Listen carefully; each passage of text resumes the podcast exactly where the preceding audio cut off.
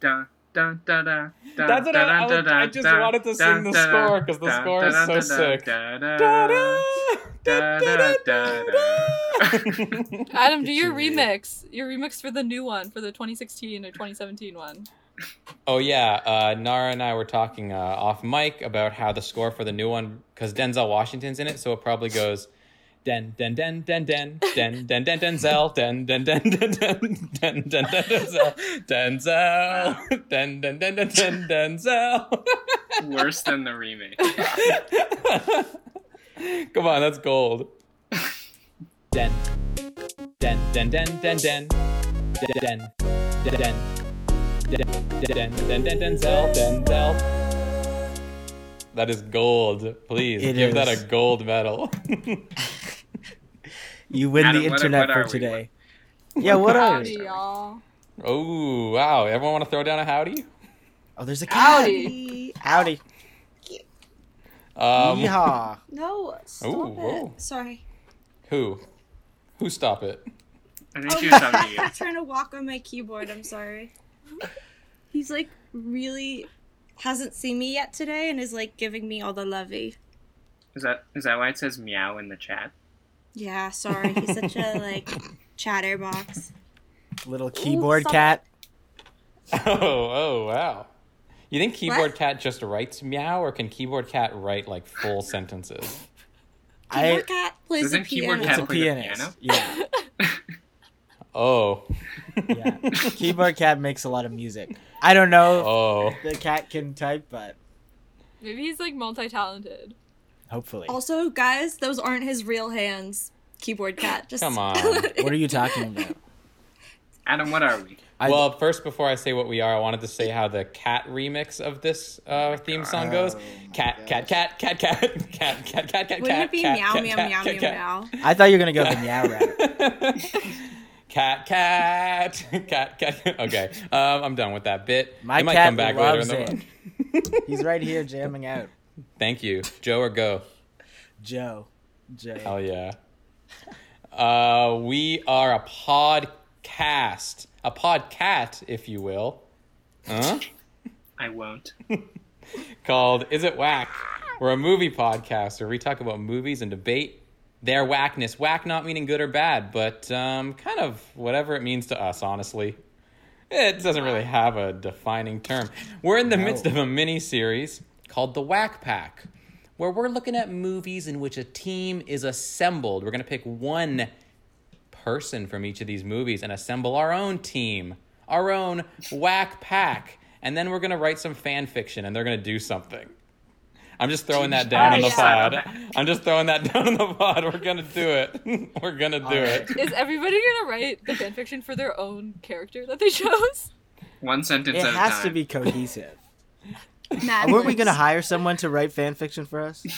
Yeah, we not- talked about did we doing that. Discuss this. If you want to write this fanfiction, write. Let us know. please. With what money? They're not, we're not hiring any of you. I'm sorry. I, I'll give you this hat. True. Oh. We'll give Hello, you something. struggling freelancer. Would you like to watch five movies and then write a story about them for a hat? Wait, where are you going? Uh, today we're talking about a movie called The Magnificent. The Magnificent. The Magnificent. Seven. Seven. Ambersons. Should Oh, we should talk about that movie. I've never seen it. Is it good? Which one? I don't know. I've never seen it. It's an Orson Welles movie. Hell yeah. yeah. No, we're talking about the Magnificent Seven, but the one from 1960, Seb. not the one from 2016. Seb. Shit, you, I watched you the suggested ridiculous six. Uh-oh. Oh. Yeah, sorry, you suggested this, and I was also thinking of the Adam Sandler movie. Um, I thought that's what you wanted us to watch. The It's a it's a popular naming convention, Uh-oh. the adjective noun. But also, I think all of those names are kind of parodies of the yeah, Magnificent Seven. right?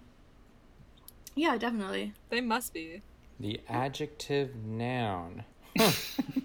I thought That we sounds like a good doing- movie. Well, I thought it's more like the adjective number, right? Yeah. But it sounded smart when I said it uh, initially before you thought about it. Don't think about anything we say on here, guys. Listeners, Don't worry, I already don't. listen once and believe. Seb, what was your first experience with this? Oh, I can't even remember. I feel like uh, my dad would show me a lot of old movies, and not a ton of them would click. But this was one, and I think this is maybe not anyone else's experience uh, watching this movie. But I was like, this is the one. Like now I get it. Now I like old movies because I thought it was super cool, and I've seen it a ton of times uh, in my life. Uh, I've shown it to lots of people.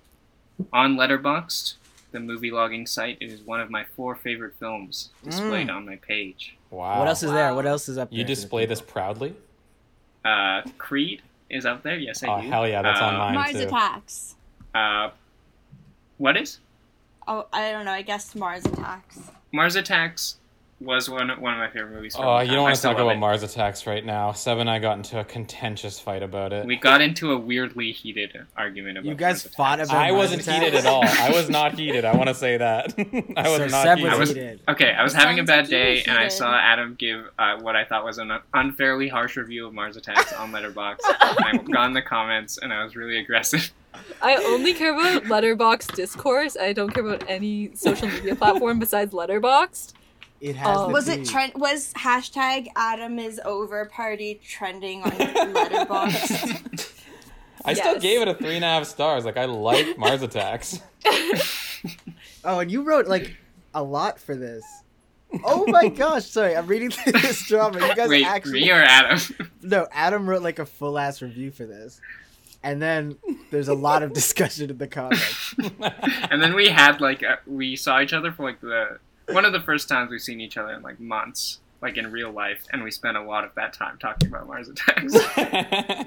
I don't regret a Hell yeah. second. Time well spent. uh, also, for the record, Porco Rosso is on For there, the and my favorite movie, Out of Sight.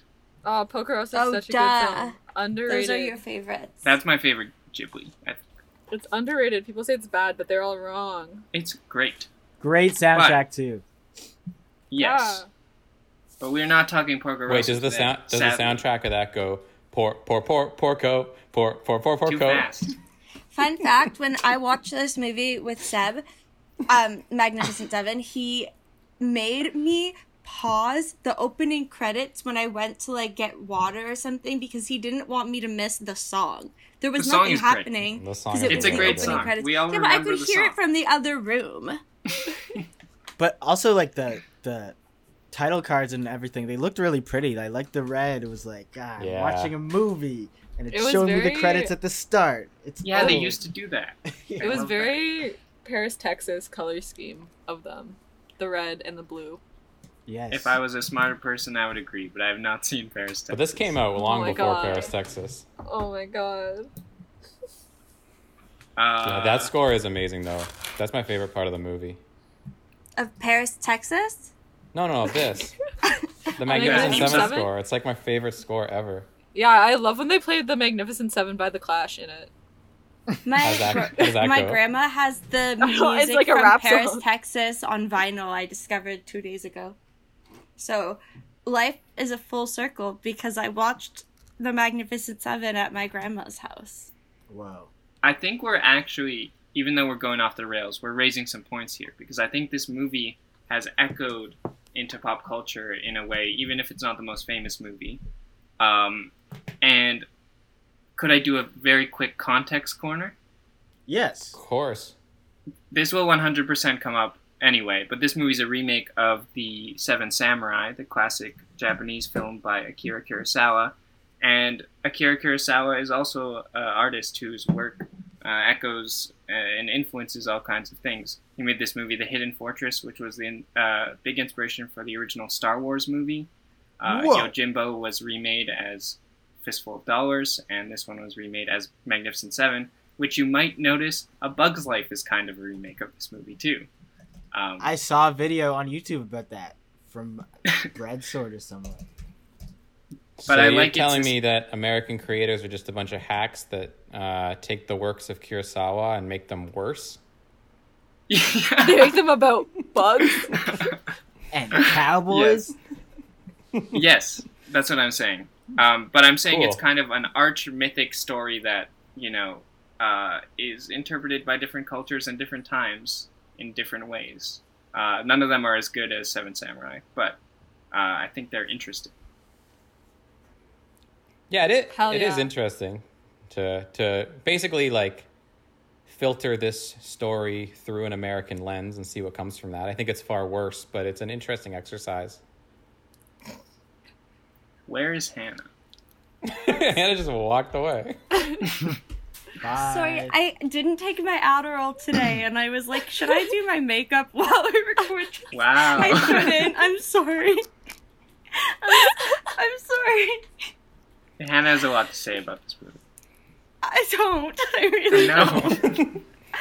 I'm sorry. No, but it's. I'm sorry. My uh, attention span. I apologize. That was rude of me. That's alright. Um, I'm. But I was listening the whole time. Hell yeah. I I'm, love but I'm, technology. s- I'm sorry. Can I say something about Seven Samurai real quick? Yeah. Yes. Because I think it will inform the way that I think about this movie, unfortunately, a little bit. But uh, I just rewatched it the other day, actually, um, by chance. Well, like a couple weeks ago. And uh, I, I don't know if this is the popular read on it because I kind of zonked out when we learned it in film class. Um, I Wait, you learned real- that in at ESA or somewhere else? Yeah, at Just ESA. anywhere? Yeah, Yeah. we didn't get that. Oh, really? I didn't get that. Yeah, we watched Seven Yeah. Samurai, but I don't really remember anything that we talked about. TBH. I mean, I was also in high school. It's in grade twelve. Come on, I'm not paying attention to school. That's I true. mean, Adam's trying to tell us um, inadvertently that he was really cool and didn't give a shit. well, I liked the movie when we watched it, but I don't think anything really stuck with me uh, from our class discussion. But when I watched it again, I thought like these samurai are really shitty guys. Like uh, they kind of remind me of cops. Like they think that they're this kind of like stabilizing law enforcement who comes in and like tries to save the people of the town, but they just end up like inciting more harm and destruction, and like the citizens are all really terrified of them. And that was like the really fascinating thing about Seven Samurai for me was that like I I, I don't I don't think you're really supposed to like the samurai at all. I think that they're actually pretty bad people. But this movie well, we'll get into it. Well, let's start getting into it. What, what did you feel about the the samurais, but the cowboys? I guess in this one. I don't know. I feel like it glorifies the quote unquote samurai far more. They do some lip service to the fact that like the town doesn't really like them. I, I feel like I'm getting like really ahead of the conversation of this film. Like, I we have so much to say about this. okay, okay. I, I, I- Should I, I do I- a summary corner? yeah, I feel like I'm busting Just very far, quickly. way too Okay. ahead. I want to hear Can what I add a all of bit you of think context, in broad strokes too? first before I get really deep in. Yeah. Hannah, what's Um, your context? After I watched this movie with Seb, we watched The Devil Wears Prada, and he probably felt about that the way I felt about this movie. and that's disappointing. I'm done. We did not like each other's comfort movies. Is the uh, Oh my god, Devil Wears Prada isn't a comfort movie. It's beloved. It's a cultural boy. like touchstone. Does it not bring you comfort? Yeah, it does. But I just mean it's like it's not like oh, oh this movie's dumb. I love it. It's a. But anyways, that's not what we're talking about today. I'm sorry. okay. Very quickly, it's a tale as old as time. There's a uh, village of farmers in Mexico, and they are being uh, terrorized by a group of bandits who come in and take most of their food. Um, and the farmers decide to uh, hire a group of warriors, seven uh, cowboys in this case, uh, to defend the town uh, from the bandits, and that is basically the entire story. Can I ask You you, can't a question? say yes. How does one qualify as a cowboy? Like, how do you be like? I just I'm genuinely curious. Like, what makes someone a cowboy? You have a real life Other than a cowboy here to hat. answer. Cow- cowboys originally were like cattle drivers, so they were hired by like especially like at the Mexico like um Texas border. They were originally hired there to protect the like um U.S. cattle and the U.S. resources, um, and they were like freelancers. And then a lot of cowboys were actually um, like later on like freed slaves and like indigenous peoples to those areas because they knew the land better um and it was like work that like black people could get um because nobody who was privileged wanted to do it because it was like annoying like grueling work Okay, so then how are any of these men cowboys beyond? They are not I don't think they're literally cowboys. The- cowboys. they're that's bec- rangers But that's become They are like movie the, cowboys. Yeah, that's become like the the movie idea of cowboys, which seems counter to what the actual cowboy is. Well- In movies, it's these quote unquote heroic white men who come in and um, are bad people. yeah, they're shoot people. technically- Usually indigenous people uh, who are completely dehumanized. Which which westerns have you seen that Yeah. that's the case? That's I know just I know a lot of them are That's the just case. my impression of the westerns. To be honest, I've barely seen any westerns in my life because I've always had the association that they're very racist. But I honestly have John not Wayne seen like ones. any and this movie so meets those don't have any expectations. sources. Like, but also like this film gets like the, their cowboys are like technically like in line with like what a cowboy is because they're like maybe not the idea of like a gun for hire but they are like freelance like extra work in right. the plains. But then a lot of them are just like, yeah, I guess that's true. They're like drifters. Are cowboys Yeah. supposed to be drifters? No, kinda I don't. I I think cowboys. Look at us trying to figure out what cowboys do. Yeah, if only one of us did research ever. but they do Actually, like Nara, you. work work on a ranch. Like when I was doing research, I wrote an article about Red Dead Redemption 2 and I was diving into cowboy history. But they do like they do a lot of like miscellaneous tasks and are like freelancers as Nara said. Yo, what Oh, you're Sorry, ma- I just remembered where the like modern myth of like what a cowboy is came from. It came from Wild Bill Hick- Hickox, Hill- Hillcock, um, his Western Hickok. show, which was basically a, um, like it was like a circus, but like carnival kind of thing, but for like Western reenactments. So they had hired like gunmen to play out cowboys in that sort of like, um, cowboy versus indigenous narrative originated out of that like s- like traveling Mm, show Mm. that was an attraction and the reason why it became so universal that narrative um of the like cowboy as like this um sort of like gun for hire um very like nationalistic sort of like symbol of like american pride defending the land from like um indigenous people is because that show um was the only represent or like the first representation of frontier culture that traveled to um, England and was hired by the Queen to be shown in for audiences in England. Whoa. The queen hired that? Yeah. Yikes. So She that's is how. canceled. So I don't know. I haven't seen very many in line with westerns. What the queen would do. I, I haven't the seen very many. Yeah. pretty not good. Yeah. So it was like all like sharpshooting, like doing that thing where you like stand on the back of the horse and like shoot targets and stuff like that. Whoa. So it was a lot of that sort of like, um, like the more sort of like gun tricks and stuff. I think came out of that like carnival sh- type of show. Funky, did you have more about Red Dead Redemption? You want to say?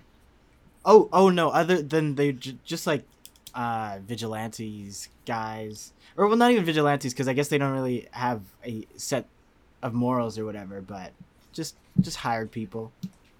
What you guys are saying? this, this is my cowboy thing. Uh, I've never watched one where the Native Americans are the villains, except The Searchers, which is about a movie about how racist John Wayne is. Um, I'm not saying What about like, Ballad of Buster makes- Scruggs? Came out like two years Yes, ago. Oh, that one was that's true. cringe. That's true. It, I don't even know how they messed that up. Like it was a yeah, good I've movie, never seen an old one. Yeah, it's, it's Yeah. bizarre.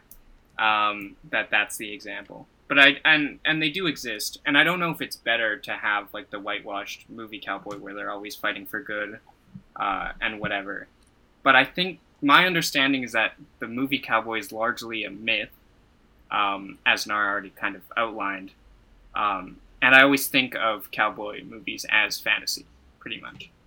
Um, Yeah. Which is also the mental gymnastics I do for cop movies, which is like, um, maybe also not good because it's like it also like props up the myth and makes people think that that's how it really was. But it Um, makes sense because it would be like they're kind of the outline for the superhero movies you like too. Like it's the same conflict, which Mhm. is I want to fight for people, but am I doing the right thing in the way that I'm doing it? Beautiful. Right? Yeah, Yeah. that's all my favorite movies. I know. I've, I've been your friend for a decade now. I'm very aware.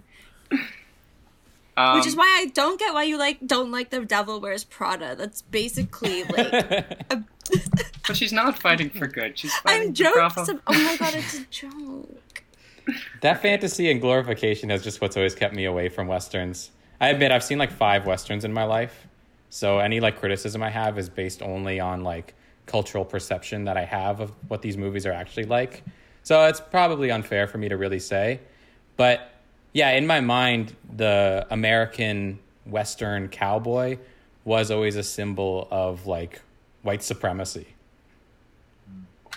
Yeah, I think there's a deliberate attempt in this movie and all, all the westerns that I like to uh, move away from that.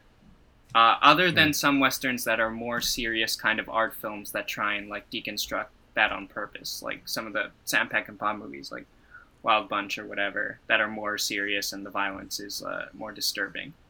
But this movie, for example, uh, is racist. I think in a white liberal way yeah, but not in a in a like a, a fascist way. I thought it was gonna be more like a white savior kind of movie. Um, when it when it leaned a little bit too into these characters saving like a whole village, but I don't know. I like the scene where I guess you're introduced to the two main uh, people of the seven. I don't I don't I don't know their names at all. The bald guy. Oh, I have names for them. There's Oh, yeah. Baldy, Blondie, Sleepy, um, Creepy, Creepy.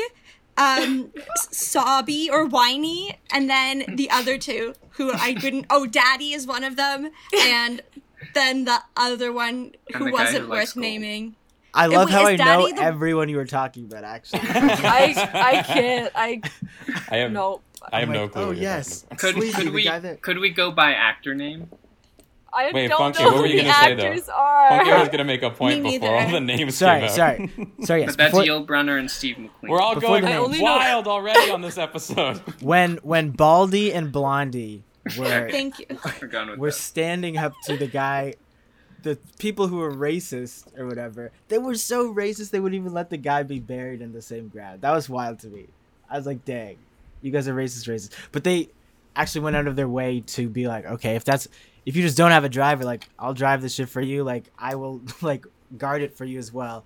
So I thought that was sweet, and I thought that moment was really nice. And yeah, like Adam said, I haven't seen too too many westerns, but I am off put. It, it just feels like a celebration of whiteness and uh, like I don't know, kind of like hiding the horrible things that happened to in in those times, and also glorifying, as you guys said earlier, uh, the shiny parts of it. But yeah, this one I, I feel like did a good job of not uh, veering too into that. Um, and it was actually like a nice movie, and I, I liked how everyone came together. It wasn't just about the seven; it was about the whole community and them working together and learning skills to actually fight back and defend themselves against people who just want to fuck with them. I will That- say, like, based what Seb was saying about how it it's kind of like a liberal racism, which I get because it does make this statement at the beginning. But as Seb pointed out, many of the Mexican characters were played by like you know non Mexican actors. Some in like the most ridic- like offensive ways that it's kind of is that liberal idea of like we are going to make a statement but then the actual making of this is like not actually in line with whatever we're like does that make sense yeah. Yeah, Was like this not fully thinking it all out. Just being like, okay, we did something good. That's it. We don't have to analyze any other parts. But chico Sorry. is played by a german man oh god. Was there we wait was we don't have was time. there a was there was this a co-production because there were so many like European like actors like there's like three German people in this and then like a Polish person and also then no one's the- accents were consistent with anything Well, I they're in the Wild West. Sounded so German. He just sounded German. Yeah, he's awful, and we'll get to him. But I feel like I should should have looked it up as to where they shot it. But famously, a lot of uh, It westerns sh- were shot in Italy. Uh, It was shot in. westerns. It was Oh. shot in Mexico. It said at the beginning. Oh, really? Mm. Yeah, or if I understood that correctly, it said shot on location in whatever. Yeah, maybe there were European backers or something. I just want to get back uh, to the the scene talking about where they um, insist that the Native American man be buried in the same cemetery, and they fight for that. That I think is exactly uh, the movie in a nutshell. It's like we're not one of those bad westerns. These are really great guys, but I still think it is a white savior movie. It's like a team of white guys who come to the helpless uh, Mexican town Yeah. uh, and show them how to fight and whatever. Um, Completely and I've seen defenseless too town. young to ever like really dislike it. I still think it's great, uh, but that's a massive problem.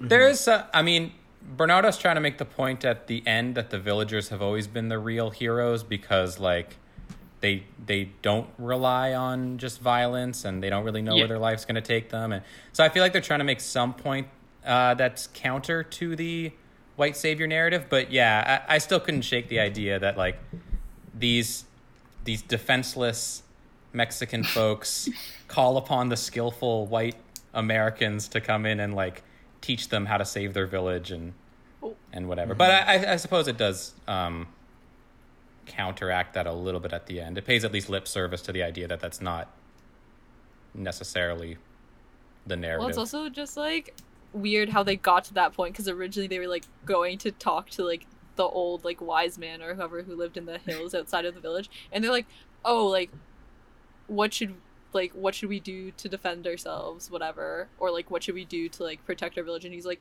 "You have to get guns and fight them." And Yeah. it's like it's like weird because they threw out like when they were talking at the beginning all these other options where they were like we could just like I don't know, like ask him to give us more, like hide some of it somewhere else, and all these other like strategies. So it's like obviously these people are like capable of doing stuff, but then their like solution is just like get other people to come in, and it wasn't like it might have made like more sense like in the like film to be like get other people to come help protect you because you've already sacrificed so much by doing all this work that you like don't need to bear like you shouldn't have to deserve to bear that burden too but that like wasn't the message of it Yeah. There's a little bit in there of that.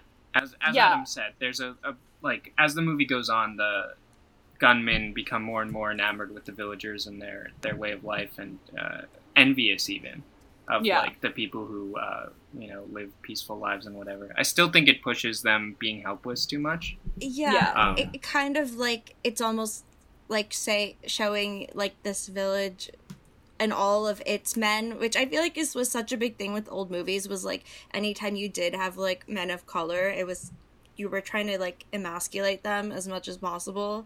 And so it does feel a bit like oh well we're white guys so we're the ones who can do this so we got to do it and like you know what I mean? It's like yeah.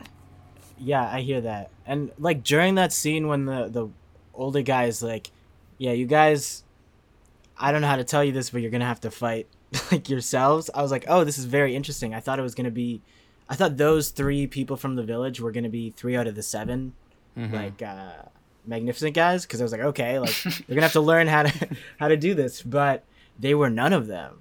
Uh, Yeah. which- And they were just the only like allegedly Mexican character who is part of the Seven, Chico, played by a German man, is like I feel like made to be so silly and like take on all these kind of like un- unmasculine traits amongst all these super like cool like macho cowboy dudes or whatever. Which guy was that?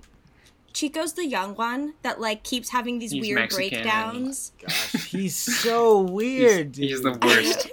he's the one who's like I call him Following them? Whiny. he gets his pants all soggy in that like when he's catching fish and i'm like your pants are not going to dry out for days sir that is like thick like cotton like weave Yuck. Adam, did you have something on Chico? Is he not actually German? No, I got. I I thought you said Bernardo.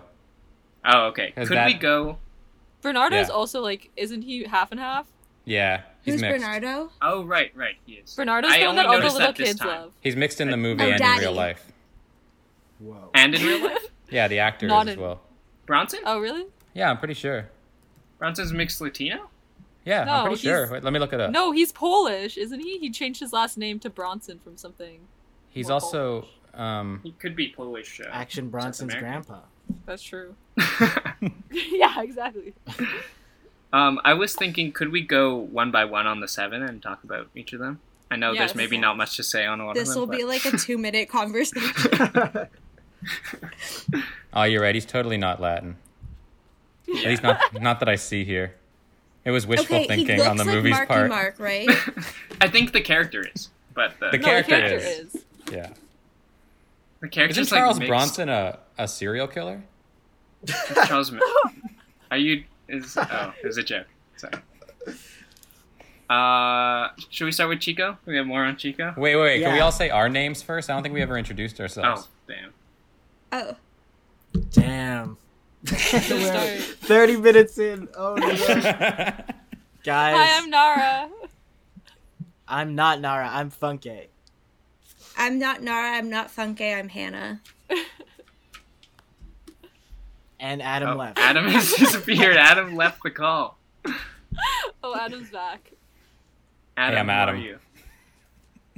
I'm Seb. I've been told that uh, Adam and I's voices sound similar. But- Yeah, my I dad said don't that. think that's true though. no, my voice doesn't sound like Seb at all. My dad like said Buff that, Seb. but I think it's fake. Someone said we all sounded the same, right? And I'm like, we don't. I literally I feel literally like we don't need a think this- baritone. We need a like. yeah. Yeah, that okay. really I could But put, you I guys could put, on, have a- I lower could put on a voice. I talk like a baby. Is that Charles Bronson? I heard. Oh my god. My friend was doing a Christian Bale impression all night for two nights in a row. And he thought it was so funny. Christian Bale as as Batman. Um, it was not a good one. But I'm recovering. I'm Batman. That's how he sounds, right? Okay, but Chico, that's the guy's name. Chico.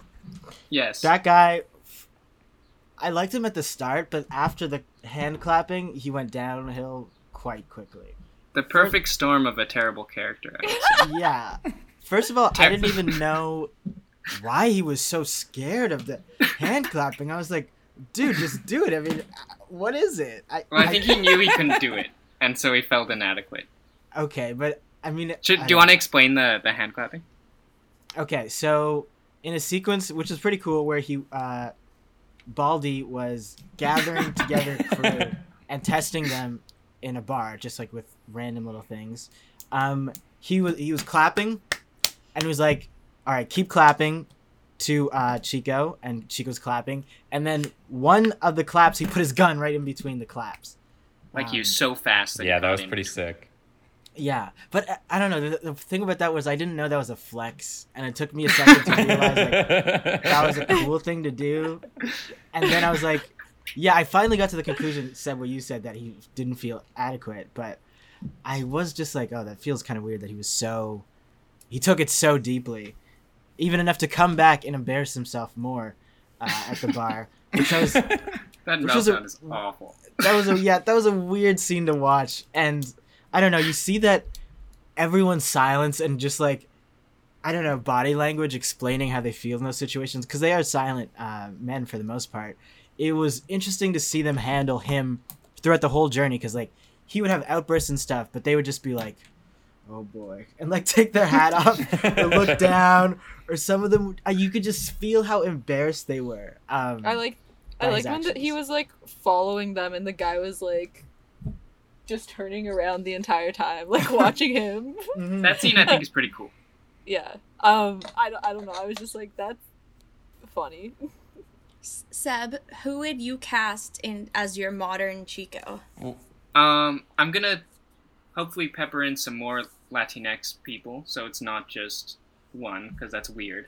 Um, but if it's like Chico as he appears on screen, my choice would be Diego Luna from Y Tu Mamá También and Rogue One. Star Oh, Wars Diego Luna and, rules. And uh, my dad's favorite movie, Rudo E. Kersey. Dad, if you're listening. Um, Is Chico is Chico the one who uh, goes to the is like all to all the villagers? He's like, "Why are you scared of us? he's the worst. Be scared of us." He's such Am a I dick. scary? Am I scary to you? Yeah, he's the one who like We're takes that woman you, from the are we? river. Yeah, he also like hates women. I think.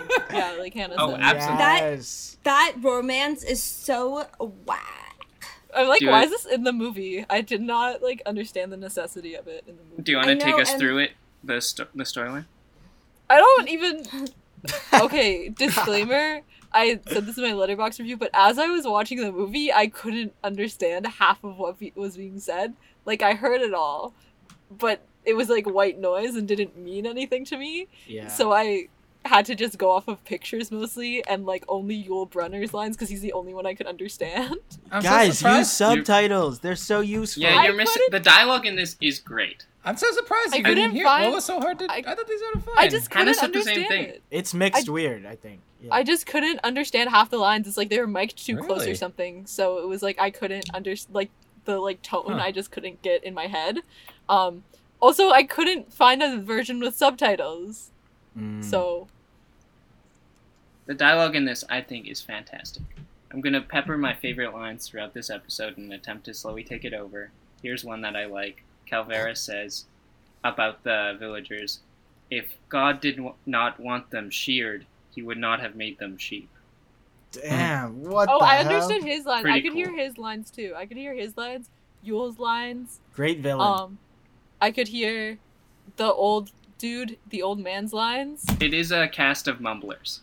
There's a Um, lot of mumblers.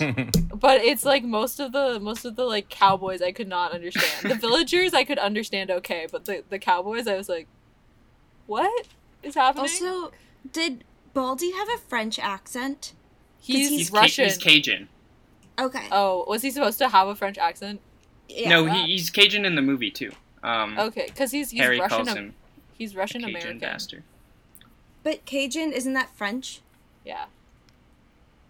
Yeah, so he has a French-ish accent. Yeah. Can I say Uh, something that I wanted to pepper into the episode? Yes. Yeah. Wah. Check this out. The magnificent Sebi. I just wanted to pepper you. that in. I might say it a couple more times. You like that? Hell yeah. Yes, I like that. Can I say one last Chico thing?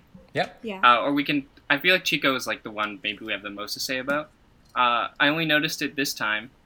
Subtextually, Chico's arc is that he is a Mexican villager who tries to be a cowboy, fails, and then ends up back in the village where he belongs. yeah. So yeah, fun. it basically, yeah. Yeah. Yeah. I hate that. That's tragic. I think there's something there in that he's, uh, you know, younger and he wants to prove himself. There's an equivalent character in the Seven Samurai who's very uh, interesting and like dignified, um, and Chico is not. But I think there's something interesting about that. But the movie makes him so unlikable and whiny, and like um, the performance is so bad that you just end up hating him. Well, it's also like that thing where it's like of the like Mexican people in their troop, where it's him and then the like mixed dude. hmm Um, it's like oh, you're only allowed to like. It's like invalidating like that identity even more, being like if you're not somewhat white or have a semblance to like whiteness, then you can't attain this like greatness or like Yeah, attain this like 100%. lifestyle outside of like what you are born into. Mhm. If he Yeah. was pretty much any of the other ones, if any of the other ones except maybe Robert Vaughn was uh, Mexican, then I think it would fare a lot better. Who's Robert he- Vaughn? Robert Vaughn is like the guy who has like lost Is he the his one- nerve and then doesn't do anything and then dies. Is he the one with the waistcoat? He's the one with the waistcoat. yeah, yeah. Hannah Okay. him creepy. He has a waistcoat. You thought it was Oh, creepy? creepy. Yeah, thought it was looks so like Ted funny. Cruz. I kind of liked him. I thought he was so funny because he just had his like little waistcoat and like bow and his little gloves all the time. Yeah. And I was really expecting when he took off his gloves to be like missing a finger or something and being like, ah, that's why he's freaked out because he like lost his hand or something. But no, he's yes. I also Do we thought wanna he was do going to do next? something very cool. Yeah, let's talk about him. He Creepy. Uh, Sorry. he felt he felt like um, like if Chico's the like young guy who wants to prove himself, then this guy is like the old guy who was once good and now that he's not as good, uh, he's just given up entirely. That's him, right? That's who we're talking about. The guy with the flies. Yeah.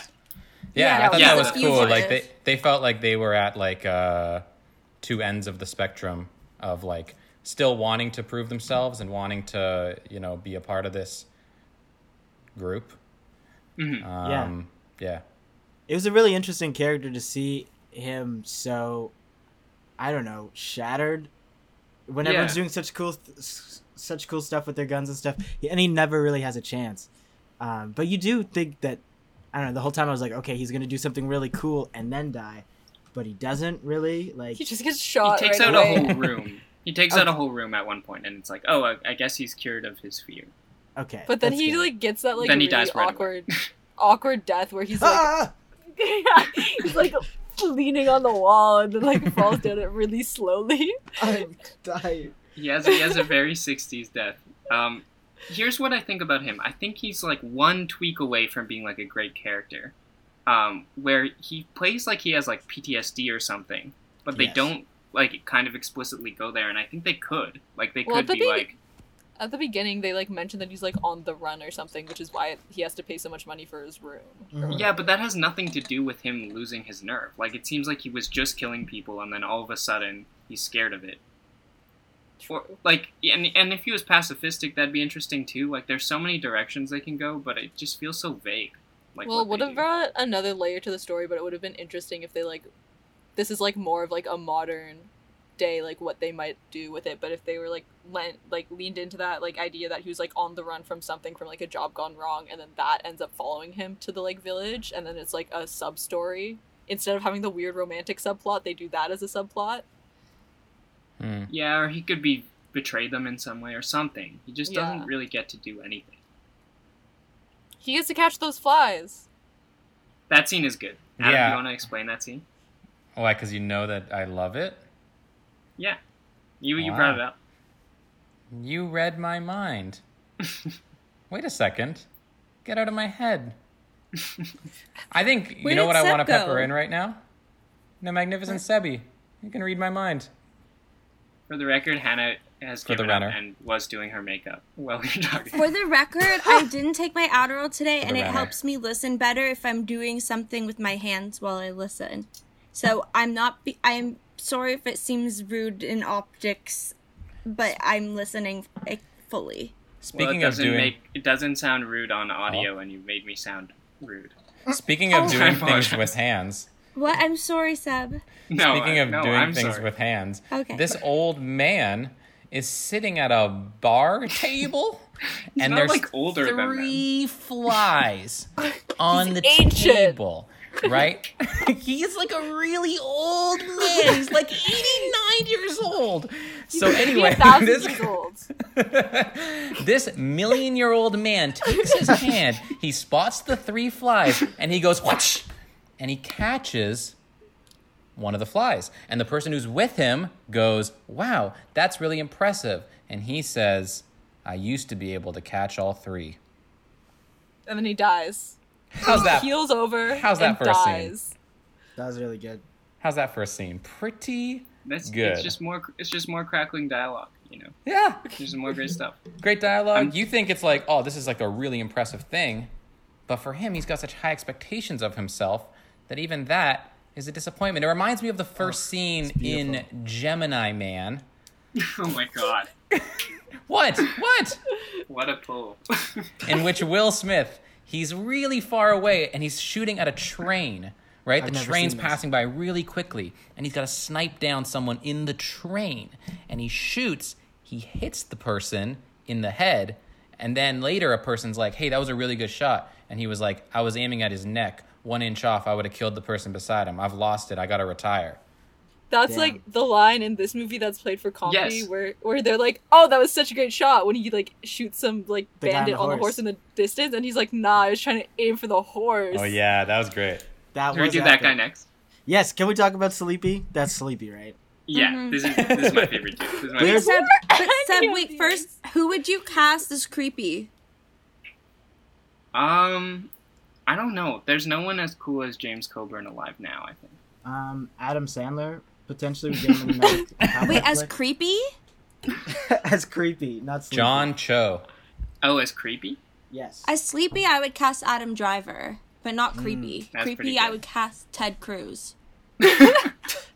I don't Uh, think Ben Affleck. Ben I don't think Affleck. John Cho is creepy at all, but I think that he could do the old guy thing, who is like Right. now, you know, Even though he's ageless, He does Yeah. look pretty young still. I guess so. But he'd do a great job. I feel like John Cho would be really good as like the. I guess he's not like super grizzled in this movie, but just the idea that like we still think that this guy is pretty talented, but he just Mm-hmm. has uh, completely lost his self esteem. I think that John Cho could pull that off. I also think John he's Cho's just a a really good pick. actor. Thank you. It's a you. great pick.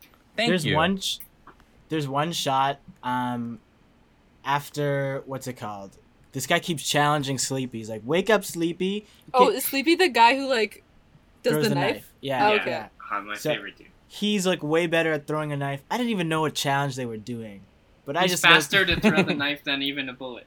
Then even okay, that was his thing. Yeah, he was so fast, he won. But he throws a knife into this guy's heart immediately before the guy even gets his gun. out. I was like, oh my gosh, like I- No, I, don't but know how he's they- provoked. That's my favorite scene in the movie. he is. No, he, I- rightfully That so. is my my favorite character introduction of a character in any film. It's very very And nice. But what, Adam when Driver they would impale perfect.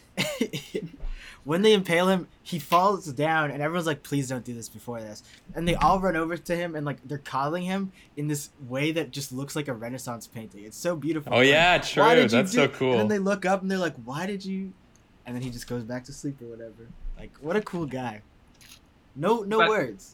But they do the uh, No challenge first, like like non-lethally. Like first, Yes. he just throws the knife into a pole next to the guy, but then the guy can't let it go that he lost, so he forces him to.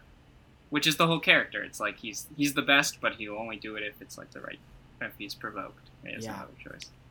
Yeah. which is such a sub type of character to love. There's not much to this guy, but the actor I think is amazing. Oh, he's got such a good presence. He's got this like, uh, what'd you call it? Sleepy. Hmm yes. Yeah, he's he's kind of just like drifting around time and space. Like he's so talented, and we all know the, the extent of his capabilities.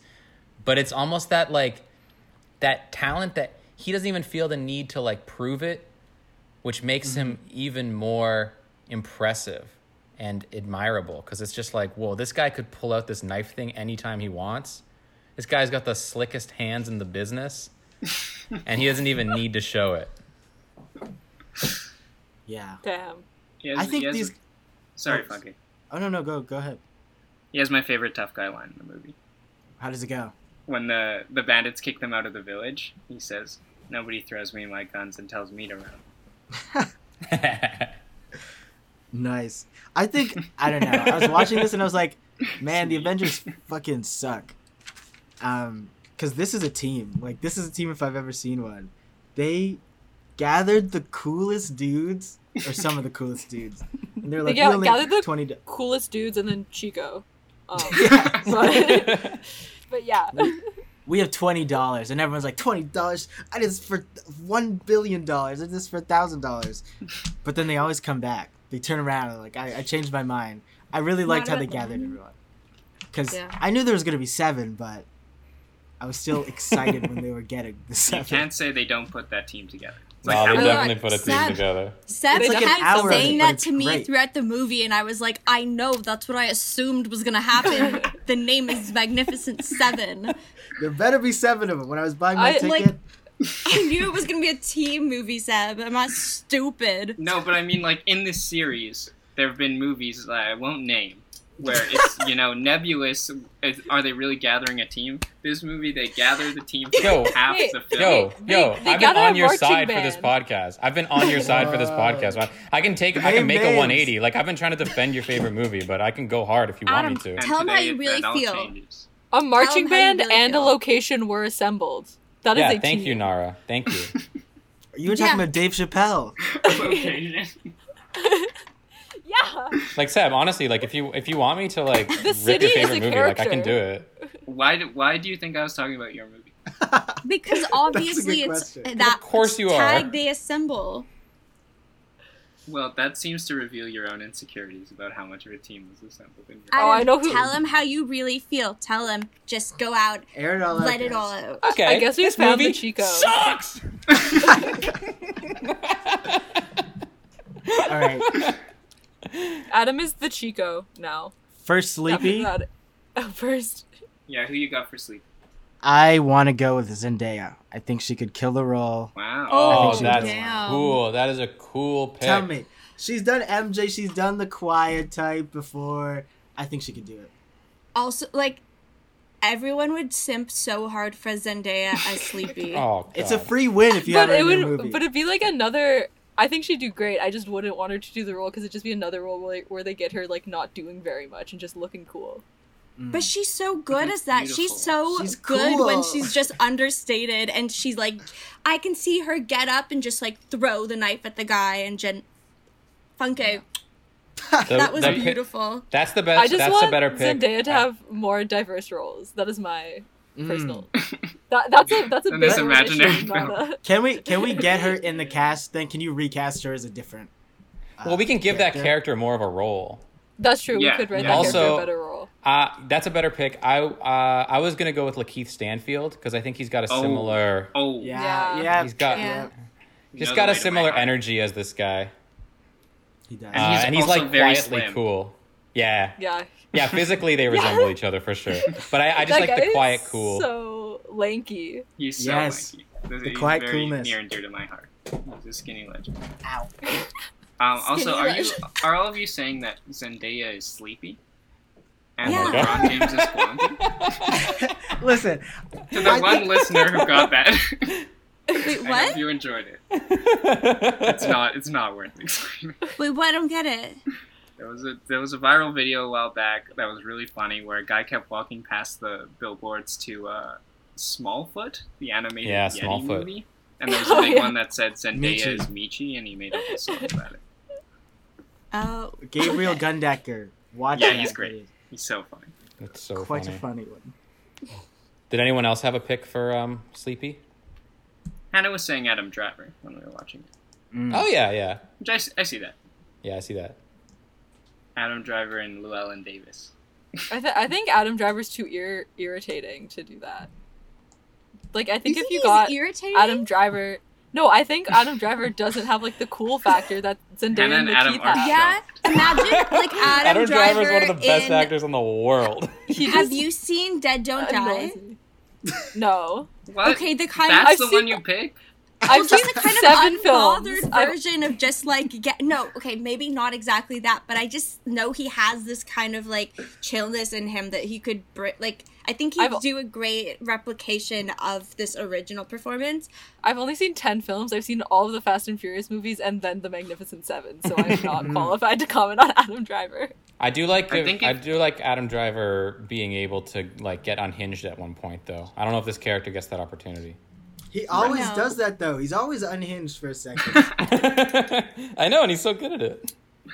i'm just saying i would i i could totally see him but i'm kind of obsessed with zendaya in that role now and i don't really want to debate it we A lot won. great picks. i'm just simping Why do you keep saying that? Because I've been watching TikTok for 20 I had really bad insomnia and all I did was watch TikTok. Damn. Oh my gosh. Uh, somebody want to throw out another person? If Like I another, remembered their uh, names. Another character? Blondie. Blondie, yeah. Oh, I liked oh, his oh. anecdotes. Had a lot. Always had a little story, and it related to the situation. I like I liked when he did the countdown when they were like getting and then he was just like I I held up Oh, six fingers yeah. there, like he did in the movie. Yeah, love that. yeah. It's it's so great when he's like, "How many do we have?" And Yul Brynner's like one, and then he's like, And he's like, he just holds "Two." up two, and it's ah, it's so. and he does it again, yeah, with the six fingers or whatever. He um, That's I that's think it's the most motif. modern modern performance in the movie. Steve McQueen. It's like a really classic like movie star thing. He's so charismatic. He has like. I think only his jokes land, pretty much. Like most I other people, hear- the jokes are bad. I couldn't hear anything he was saying. I couldn't understand a thing that he said, but he was great. He was He's like, very very humble. I could not understand a thing he said. Maybe I could understand like 15% of what he said, but he was my like favorite character in the movie still. And he's still directing movies to this day. What is Like- he directing? Like he just made Widows. There's a, a director named Steve McQueen. who's a different. He just made Widows. He also got reincarnated as a car when he got Oh, struck by oh, Lightning lightning. Well, that's based off of. Isn't that character oh name? Oh my god, Cars because of Steve McQueen. Something the team movie. Oh, sorry. maybe. Any You know- any team movie you watch from the '60s, Steve McQueen is in it, and he's the coolest guy. Cars was actually based off of the Seven Samurai. I was reading. yeah, you got Rashomon, Lightning McQueen. You got Mater. Cars was Mater. actually You got uh, the other Life. ones. Sarge. Oh wow! I just came up with a great variation on my Roots joke. Okay, so if I'm wearing like a Cars Christmas sweater, I go, Oh, you the got Roots all of joke. them: Lightning McQueen, Mater, and the rest of them. There's Whoever's Sarge. listened to there's uh, our Dave Chappelle's Block Party episode, that's a good call. Good callback. God. Good callback. You don't get to call your own callbacks good. well, Funke thinks it's good. that would hit me in my heart. it was such a visual gag when you were explaining it in the Dave Chappelle episode. This is gonna be But such a fun Predicates episode on to everyone listen to. knowing who Lightning McQueen and Mater are. I mean, der. I do think it hits harder than the first joke. I do think because people do. I think Lightning McQueen is notable. It just notable. requires you to be wearing a Questlove, Cars not Christmas notable. sweater with all Lightning the McQueen. on it. Yeah. Audience, if you're there, please print out a custom uh, Cars shirt, We- sweater You wanna- for Adam. Do you want a fun Cars anecdote? Ooh, My Yes. friend Hannah of valedictorian graduation water bottle fame, which I showed everybody off air, which is just a water bottle with the label replaced with her picture. Um, she is an avid Cars fan. Um, I got her a Cars pillowcase when she moved to California to go to school. Um, I assume she sleeps on it every night. She has a Cars watch. She got a Cars uh, like recorder, like the musical instrument from Party City one time. She loves Holy. Cars, and she's probably ashamed that we don't know more names. hey, I'll say it. Cars 3 is good. What about I've one never and seen two? Cars two's Awful. not very good. Cars Cars one 3 is is really nice. good, though. I love that nice. someone loves the first planes? cars that much. Like that makes me so happy. We got to get them on the pod to talk about cars. We, we got to make But that then episode we have happen. to watch Cars. Is Cars not an assembling the team movie? No. No, it's a. Don't remember. It is a- He gets banished to a small town movie. Yeah, it's a redemption tale. Oh, okay. Um, I had an ex that knew every single word to the Cars movies. It was pretty freaky. All of them? Yeah, or the first two. The first two. Absolutely most freakiest Oh my god. movie Why? watching experience in my life. I don't know. Can we can we just do an episode where we're not even on it? We just get the Cars fans. You know, I'd worry about us going off track, but literally no one is listening to this. No one is listening to the Magnificent Seven episode. hey, hey, Wait, hey. I know there's a lot. I know there's Hey. at least Adam has to listen There's when at least he edits this, Seb. Can I ask a question about the Magnificent Seven real quick? yes. yeah. I like you've been telling me that you really love this movie for many years. So I always had the association in my head that it was like a well respected, like agreed upon classic. Is that the case? Like what's the reputation of this movie?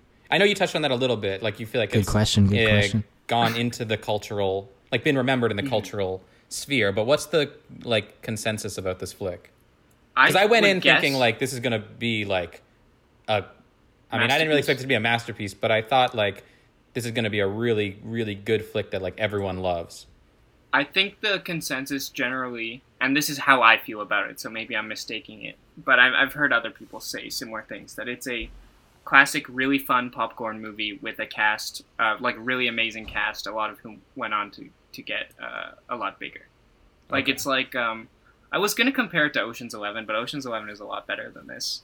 Uh, I feel like it's maybe like um, what's like a recent like action movie that's like pretty well respected.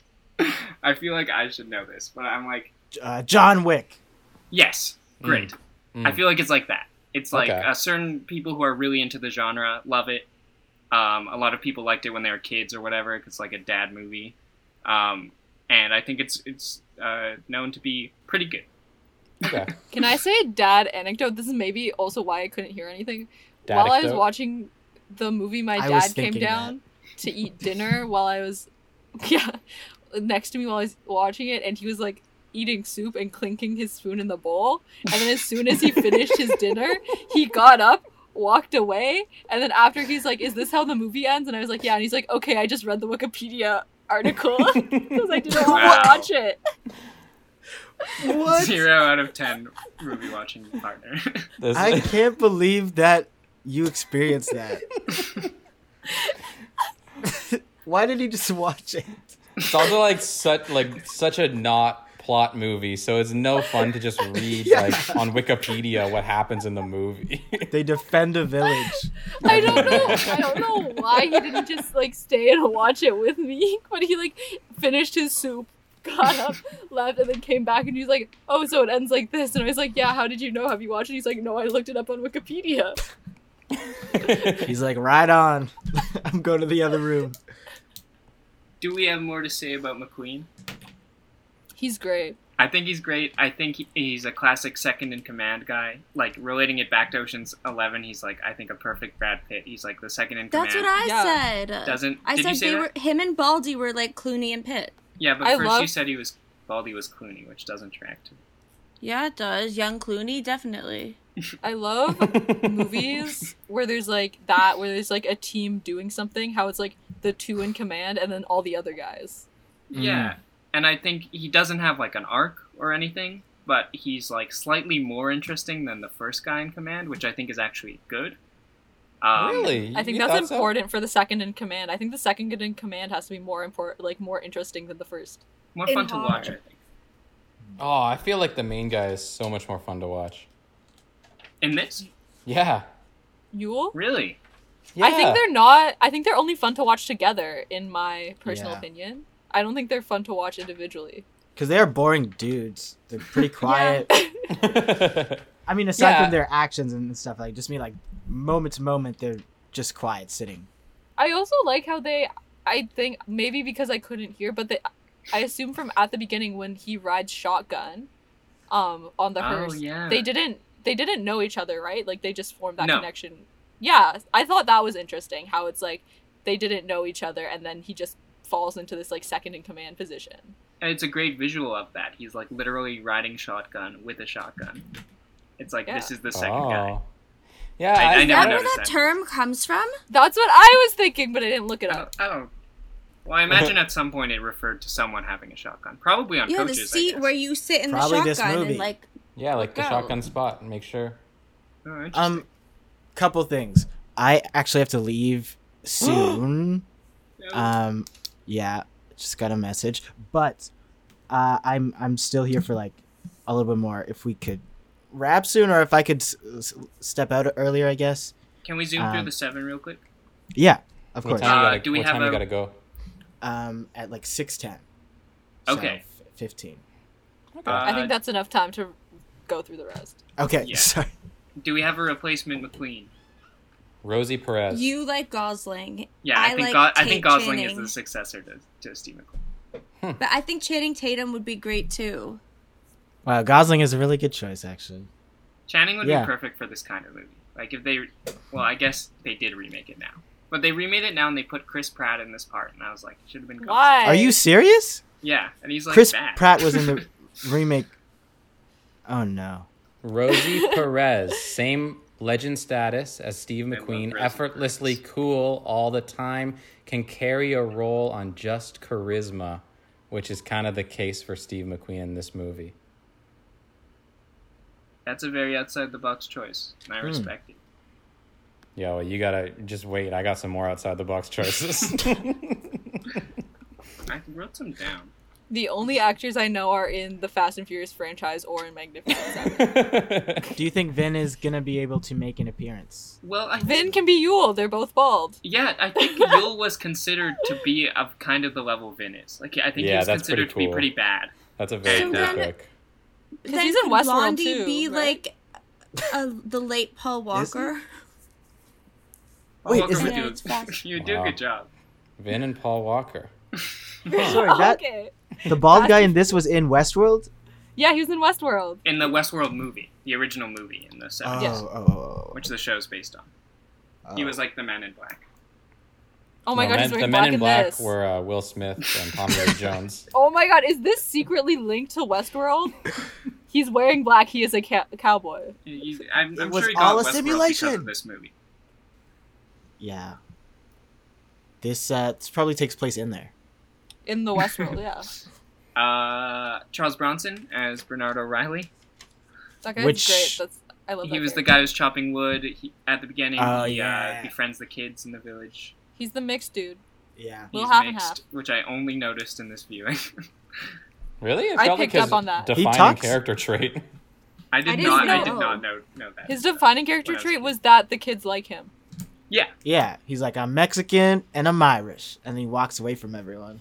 I think he And then he- has maybe the most defined arc in the movie. Like it's like Yeah. he's like this super like uh, tough guy, traditionally masculine guy, and uh, he's befriended by the kids. And by the end, he realizes he he's kind of missed out not being like a family man, and he sacrifices himself for those Yeah. kids. He's probably he him like my favorite performance was um Steve McQueen, but I think that he might be my favorite character. What's his name?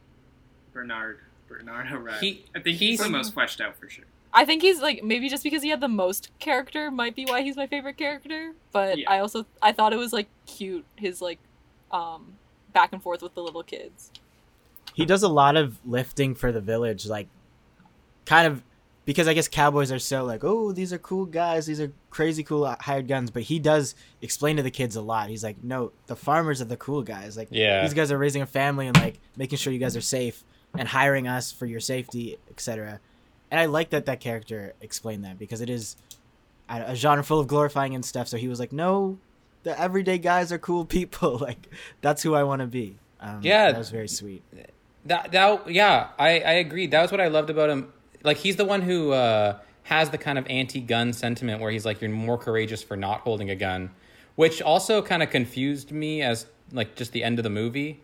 It seemed like that's the direction we're going, but then it's still kind of cool and courageous to have this giant gunfight at the end. Can we speak on that? I, I was just kind of, I wasn't sure why they went back and did fight when it felt like the movie was leading towards this demystification of gun violence and cowboy heroism.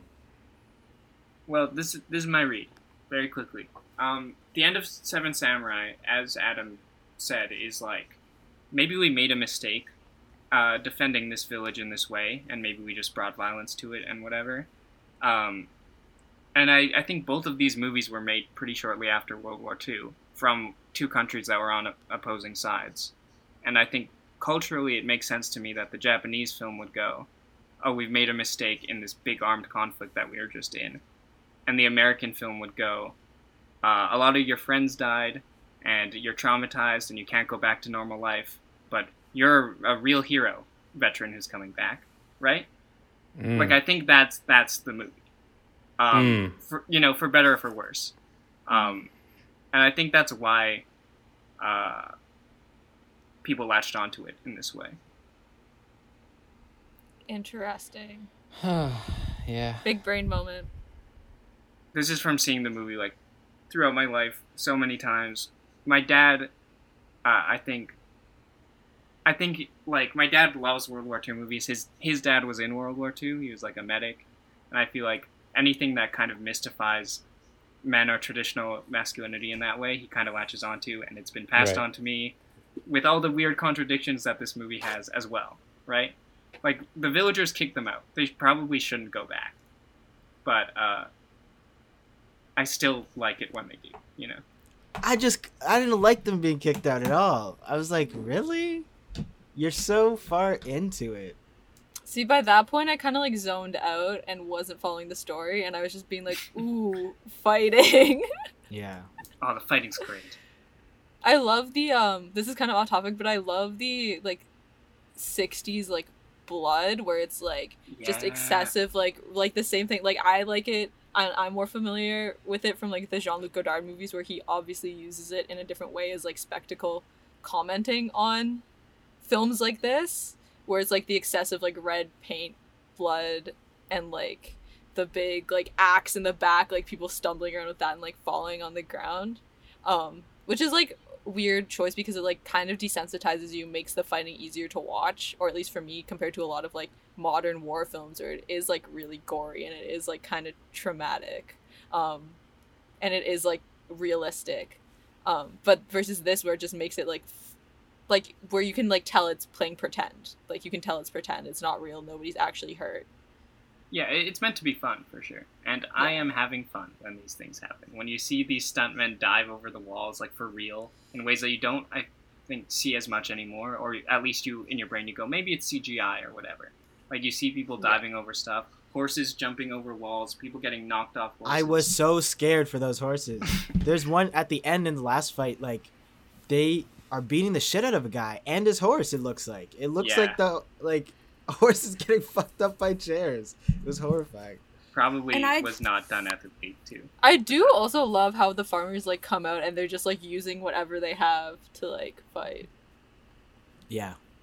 Seb, you know in The Devil Wears Prada where Anne Hathaway goes through and there's that montage to Madonna's Vogue? That's when I'm having fun. this, not so much. I, I understand that. It's probably healthier. Was it Um, Bernardo who like Yeah, I- rolled off the roof? Yeah, and it was dope. That was the, that, that was a fun part to watch where he's like rolling like kind of pathetically off the roof onto the ground. That was sick. Adam, you're gonna say something that was gonna make me sad. No, I, I don't know. I, I- yeah, I guess I, I agree with Hannah. Like, I was never really having much fun. Uh, a lot of the fights are cool, but I wonder if America, like you mentioned, these Western movies being very popular. You mentioned these cop, like Western kind of turned into the cop movie, kind of turned into the superhero movie, and it's all the same kind of formula. And I just wonder if America will ever move away from that. Maybe if they make more movies like The Devil Wears Prada, Well, where we glorify capitalism instead of violence. That was a joke. I'm sorry. Do you mean I think uh, it's movies that glorify violence, or do you mean movies that glorify uh, violence in like a fascist uh, way, where it's kind of the state doing it, or well, I think I sort of like see all of these as like, um, like I don't know, like violence as a necessity to control kind of thing. Mhm. where it's like you don't have control without violence where it's like obviously now in like recent news like violence is being used to retaliate violence because there's no other choice because that's the only thing the oppressor understands um where these films sort of like especially like superhero movies i think it's like we're using like they use violence and they're like this is noble violence but it's like to restore order and stuff? to restore But it's- order and restore like the norm. They're not using violence to dismantle systems. They're using it to just like restore like Yeah. the system that the oppressor was like creating, but just now for like the good guys. Yeah, to reaffirm and also systems of like power. the idea of like violence and like sac like people uh, sacrificing others for to achieve that like means like people even on your like that's the thing with superhero movies especially the marvel movies which we've talked about is like you know there's like these huge sacrifices made on the part of like a non-consenting civilians Yeah. you know, which happens in war. It happens in not so I guess not so much in this movie, but the idea that like so many of these guys go into it knowing that they or the men around them are gonna die. I guess everything is a metaphor from war. I well, don't I think. I think also with like cop movies and like westerns and like superhero movies especially it's like the deaths that you see like the civilians that are like um sacrificed don't have a name and they don't have a face unlike with war movies it's a little bit a lot of them are still treat violence kind of weirdly because like war is obviously not good and some of a lot of war movies um not a lot, but like a good number do glorify war. But there are like more so in war movies that acknowledgement that it's like the civilians are suffering and we're protect and like even though we like are like our job as like soldiers or whatever is to like sacrifice ourselves in that way we have to be aware of like our impact on the civilians whereas like superhero movies like civilians just don't exist except as an afterthought like the taxpayer dollars do not exist to like rebuild the city Yeah, But and that's kind of. uh, Int- I feel like soup. Sorry. No, go on.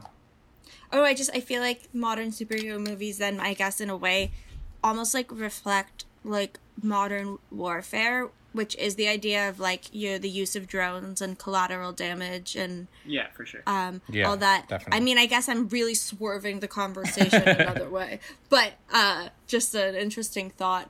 No, Could I bring true. it back I- to this movie? Yeah, Yeah, can I just add one other thing on it real quick? Yeah. Well, I think, I mean, I, I agree with everything that you guys said, and you you took the words right out of my mouth uh, and made them even better. And uh, I just also want to add, like, yeah, I feel like a lot of these movies also prioritize the individual over any kind of like collective resistance or collective fight. Like they're they're often hero's journey movies that like embolden one person most of the time in these movies, a white male, to see themselves as like superior than the common folk and like be the savior, tying back to that like white savior idea. Um, and I, I feel like that's like the narrative of a lot of like popular Hollywood cinema. And I like a lot of those movies. Like I'm not ragging like a lot of those movies are some of my favorite movies. But I just wonder if America will ever like I, I feel like the superhero movie will just morph into something else that takes the same shape. Well, here here's the version of this movie that they would never make because Sure. it's too scary. Um, Sure. It's just about the Mexican village, and they lead a revolution against the people who are oppressing them together. Yeah. And they're not Yeah. like nameless people who get like gunned down, uh, and they don't call in some outside white people to scare off the scary Mexicans. Like it's like yeah, the seven come from the village.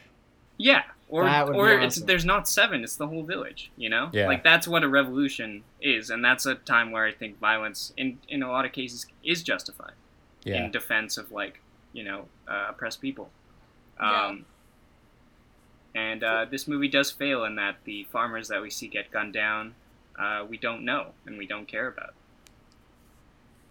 It's maybe the the big failure of the movie. Can I say one thing I like? Yeah. I think Yeah. Funke has to go, right? You said 6'10? yeah, ten. in a, in a Oh. yeah. Do you want to give your whack score? Oh Yeah. yes. Oh shit, my wax. I dread this moment. I It's all wanna do- arbitrary. I feel like it I know, I know, I anything. know. You don't have to dread it. I, I'm just like I don't want to do it wrong. I think. Hmm. This movie was really nice watch. I liked it. I think mostly I because I understood it the whole way through. Like I had the subtitles and stuff. But how whack was it? I don't know how whack it was. I think in how they handled some things and how they handled, I guess, uh, the white savior narrative was teetering on some stuff where I was like, oh, I don't know how much I like this, but I did think it was just like a solid movie to watch. I'm gonna give it a two. Hell two on yeah. the Wackometer.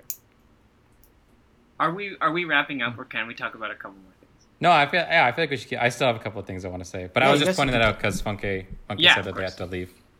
Thank you, thank you for remembering. Okay, um, goodbye, Cowboys. Uh, see you on the range. Howdy. See ya. See, it's, oh my I god, I'm send you- almost, I'm almost done Cowboy Bebop. Oh, it's so good. Oh my gosh! Wait, we talk about this later. I have the movie Wait, if, what? if you want to borrow it. It's awesome. Oh hell yeah, thank you. Peace. I. Uh, we didn't finish the seven. I want to do that super quick. We also didn't cast um, the main person. We were just talking about him. What's his name again? Baldy. Yul Yeah. Brynner? Yo, Brynner. I think his name is Chris in the movie. Chris? Yeah. Yeah, they have really boring names. Wait, we didn't cast, we didn't cast uh, man who like rolls off the roof either. Wait, is Adam frozen? Oh no. Okay. I'm back. Oh, I have a pick for Bronson. Uh, What's your, what's your pick for Bronson? Dave Bautista. Oh, that's great. Hell When, yeah. when you like you see him with those kids, you just melt. Oh, Dave Bautista's such a good pick. Hell yeah. Thank you. That's it. Moving on to Yul Brynner. Um, Brent Butt.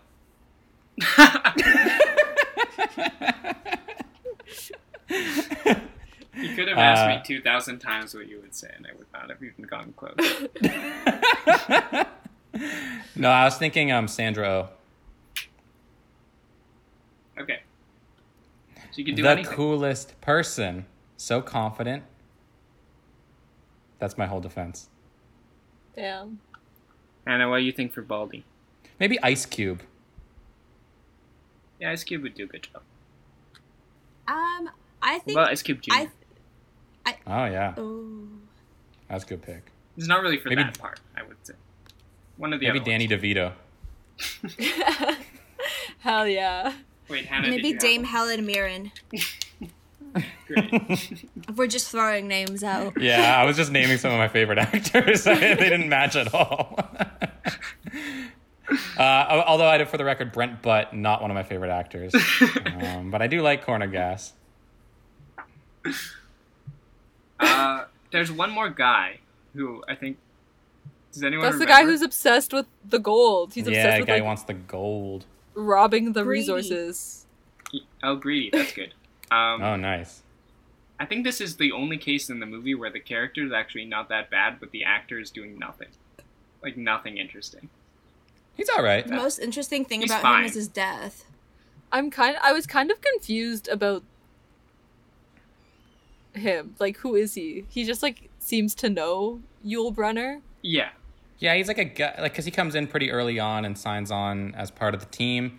And Yul Brynner says that there's no gold that they're going to be getting, or there's no gold in this area or anything.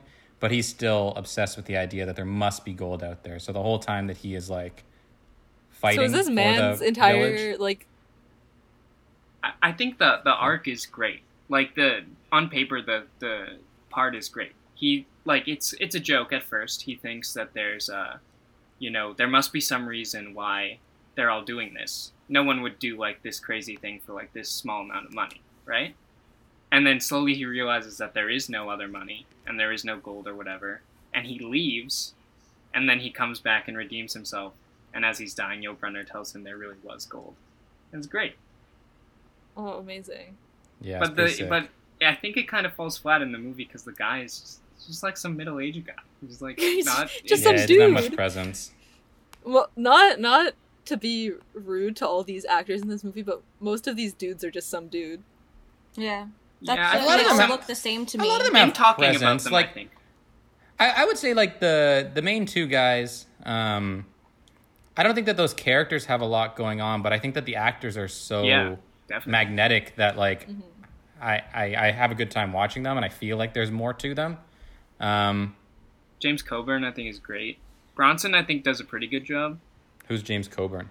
Which who's he play? Uh, he's uh, sleepy. Oh uh, yeah, yeah, yeah. He's great. He's great. Um, I think Robert Vaughn is doing his best. I don't think the character makes a lot of sense. Yeah, It's at least distinct. The guy with the flies. the guy with Yeah. the, the waistcoat. Uh, I think Chico's awful, and I- I, I think this don't guy's know- kind of bad.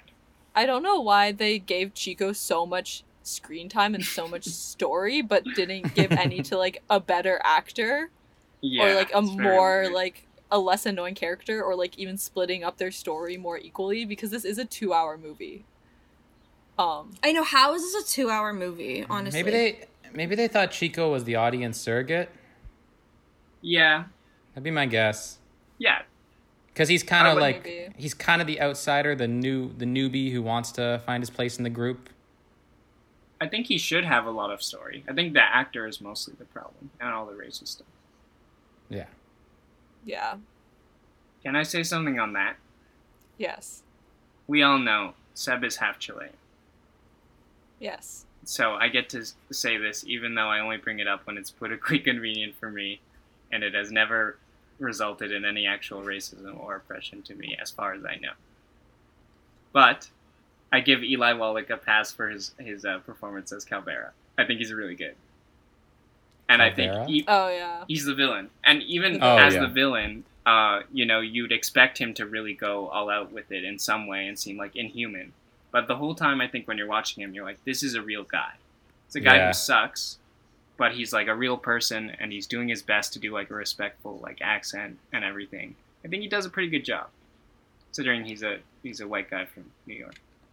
Our Yeah. uh, our friend uh, and friend of Insomniac Film Festival, Nick White, wrote in his Letterboxd review something interesting because in Seven Samurai, there's no real like face to the villain. It's kind of this like collective group of like bandits, uh, and this it feels a lot more Americanized in that like there is one central villain. He has a very clear face, has a motive, has a personality, and it's about like fighting and conquering this one very distinct villain, which I think, um, yeah, points to what you mentioned earlier, Seb, in terms of like the Americanization of this story. How do you adapt it for like the culture of America? I think that's a very clear example. Just wanted to shout that out. Nick White, Yeah. smart no, it's- guy. It's a great observation, and I, I do think he is a fun character. I love when he dies. He dies uh, asking them why they did it, and he dies before he can get an answer because he couldn't possibly understand that. I think is the idea. Yeah. Yeah. They would do I- something self selfless. I also liked the like the sort of like foiling of like the group of bandits and the like cowboys almost um where it's like you, even though he doesn't really have like he has a second in command who like gets a little bit of screen time like more so than the other bandits but it's sort of like their attempt at that and then their attempt like when um chico comes back and he's like oh they're all starving too. Like that's why they're doing this. Like this like there is an attempt to sort of like humanize them almost or like create that empathy. Um uh but it still like isn't doesn't really achieve much. It doesn't make them like that developed. Like the struggle between good and bad but it like does add a little bit like more to the story that I thought made it a bit more intriguing than it just being like, oh, these are bad guys. Like giving them a, like a more of a motive besides just like being greedy, being like, oh, they actually are humans and need to eat too. hmm hmm But we haven't talked about the fact that we talked about the white savior element, but they're saving this village from all Mexican villains. Yeah. like every villain in this movie is is Mexican, which I will say very low bar. But I was happy that the one thing uh, in the remake that I really like is that it's like the heroes are super diverse and they were smart enough to make it a white town and all the Mm. villains are white. Mm. Um, or I think there's a Native American villain, but there's also a Native American guy on the squad. So, eh, but then they make that those two characters fight, and I'm like, uh, I don't know about that. Damn. but at least it's not movie's kind of monolithic. interesting. Yeah. Um, can I say who I think should be the guy who got the gold? Who wants the gold? Oh yeah, I got one. Joe Pantoliano. Uh, Joe Pantoliano now he's like he's Joe almost- he's like in his Pan- seventies. Pantoliano. I love Joey Pants, I, but he must be almost seventy now. Though the guy He I was must be the best actor in the world. He's in The Matrix and Memento and Bound and The Fugitive, Bound, bound, bound, bound, bound. Midnight Run. He's in all the best movies basically. He's in The Sopranos. You might recognize him. It's a short, very excitable. Italian Running scared. He's really good in that. Oh, in the in the other Running Scared.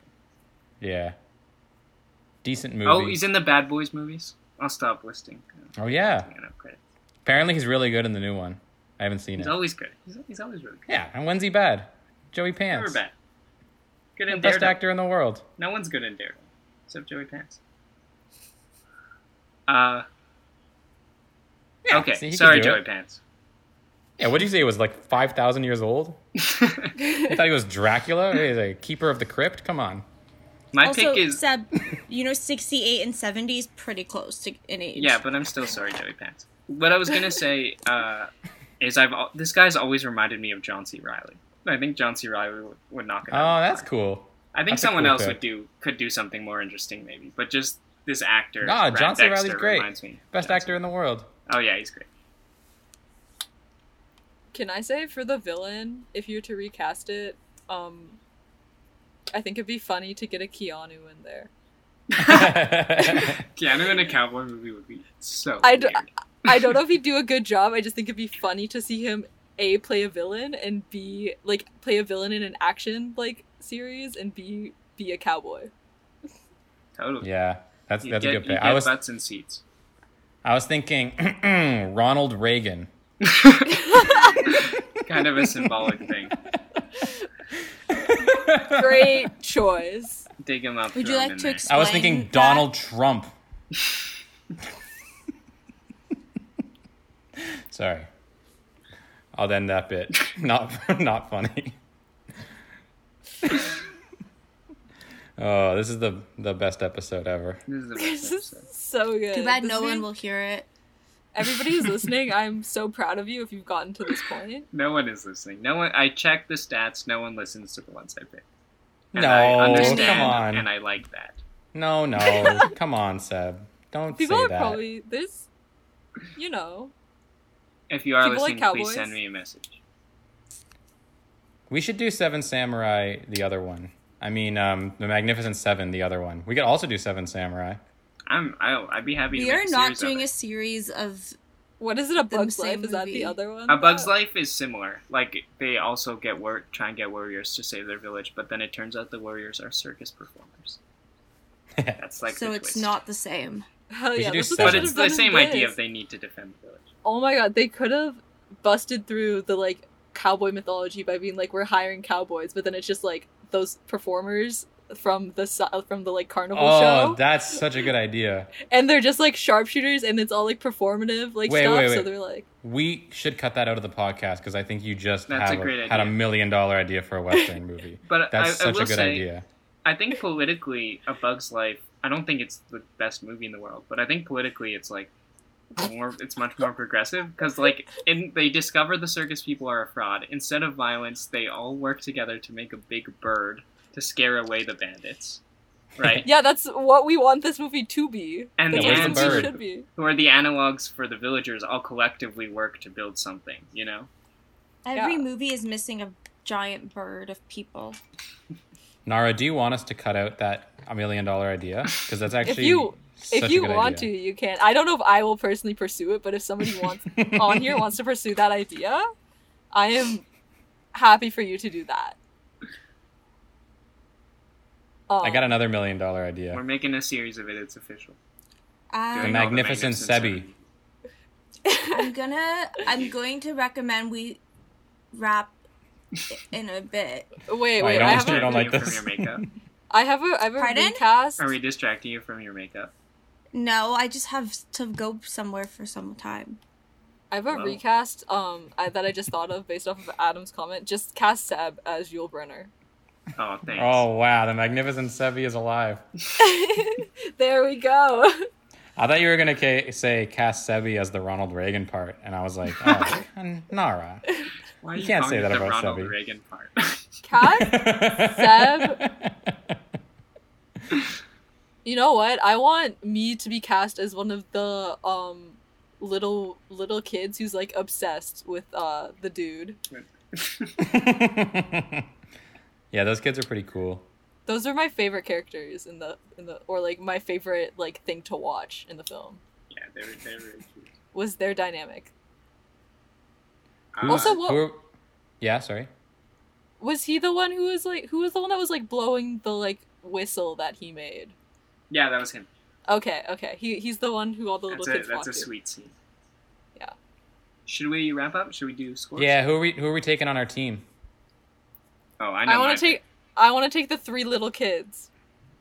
They'd be I I good. want Um, to take moral. Sleepy. Yeah, I also want to take sleep. Um, yeah, I kind of want the three kids too. That's funny. Oh no, we're split. What if we take Sleepy and one one of the kids? No, you can't. Split One of the up. kids. That's Can't messed split up. them up. Come on. But you can take three of them. We took a whole marching band.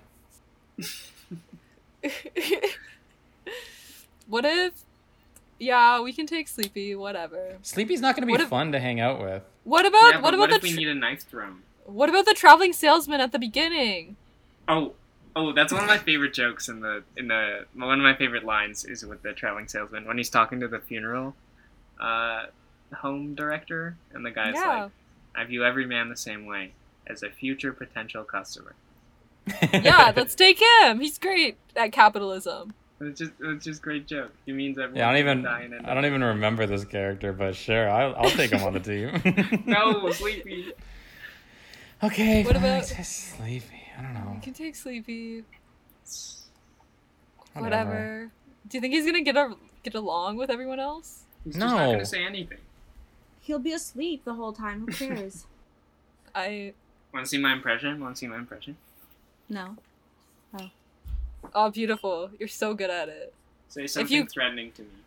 That's not sleepy. That's Sebi. Hey, you. Your your hat is weird.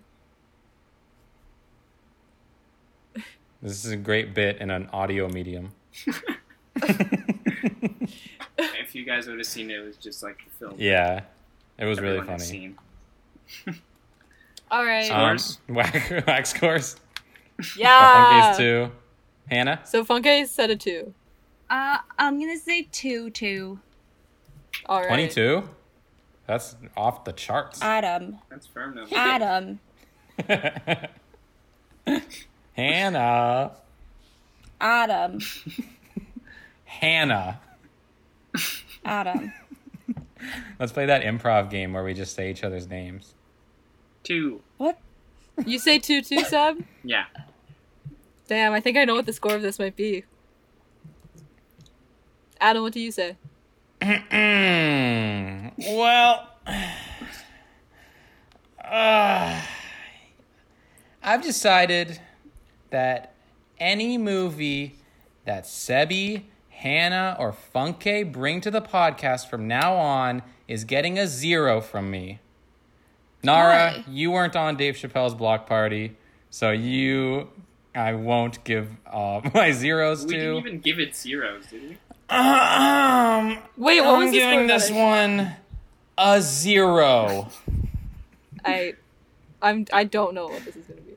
I don't know what I wanted less: it to get a low score and not be justified of being on the podcast, or to, for it to get a high score for being racist. So this is fine. No, you know what? Oh, what? I guess. Yeah. hmm. I'll end my I'll end my um, feud, um, and I'll say, um, yeah. I mean, morally, I would say it's high, but I usually reserve my high wax for things that I just think are like really unique. I don't like. I don't want to give the respect because I consider a five a lot of respect. My God, this is the longest And I- lead up. I'm talking about your favorite movie. Okay, I'll give it a one. I, um, I'm also gonna give it a two because it's kind of whack that the sound is weird and neither me nor Hannah could hear a bunch of stuff. Um, but it's also just kind of conventional for, I guess, like a hero movie, a team heroic movie. It's kind of you get exactly what you expect you're gonna get. Get a bunch of dudes who all have different skill sets coming together to uh do a job and then they leave at the end and they are changed because they have learned a lesson from these people or the situation that they had to do the job in. If that's conventional, I never want to to see a movie convention. with that many men in it ever again. Come on, that's a good joke, I laughed. didn't I thought that was really it. funny. and it is conventional. But I would like to attend that convention. All right, do you guys want to know the final final wax score? Um, machine's still computing. the final score is uh, a whopping 1.8. Wow. whopping.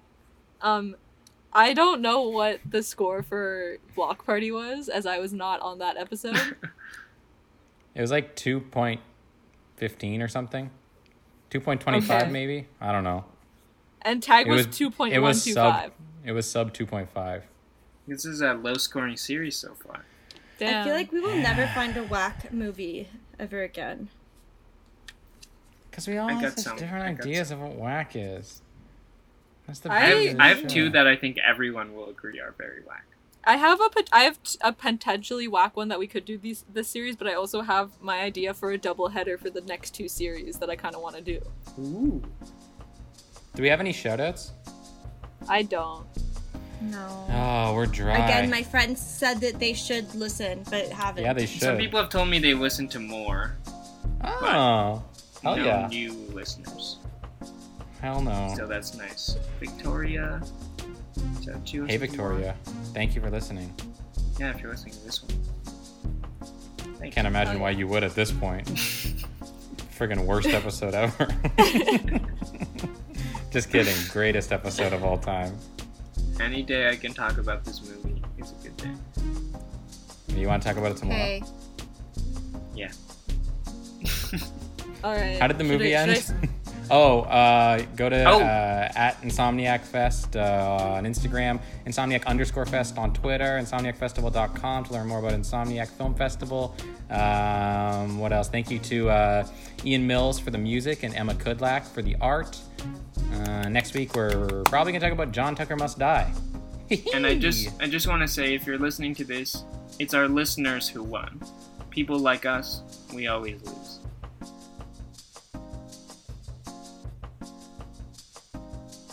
Den.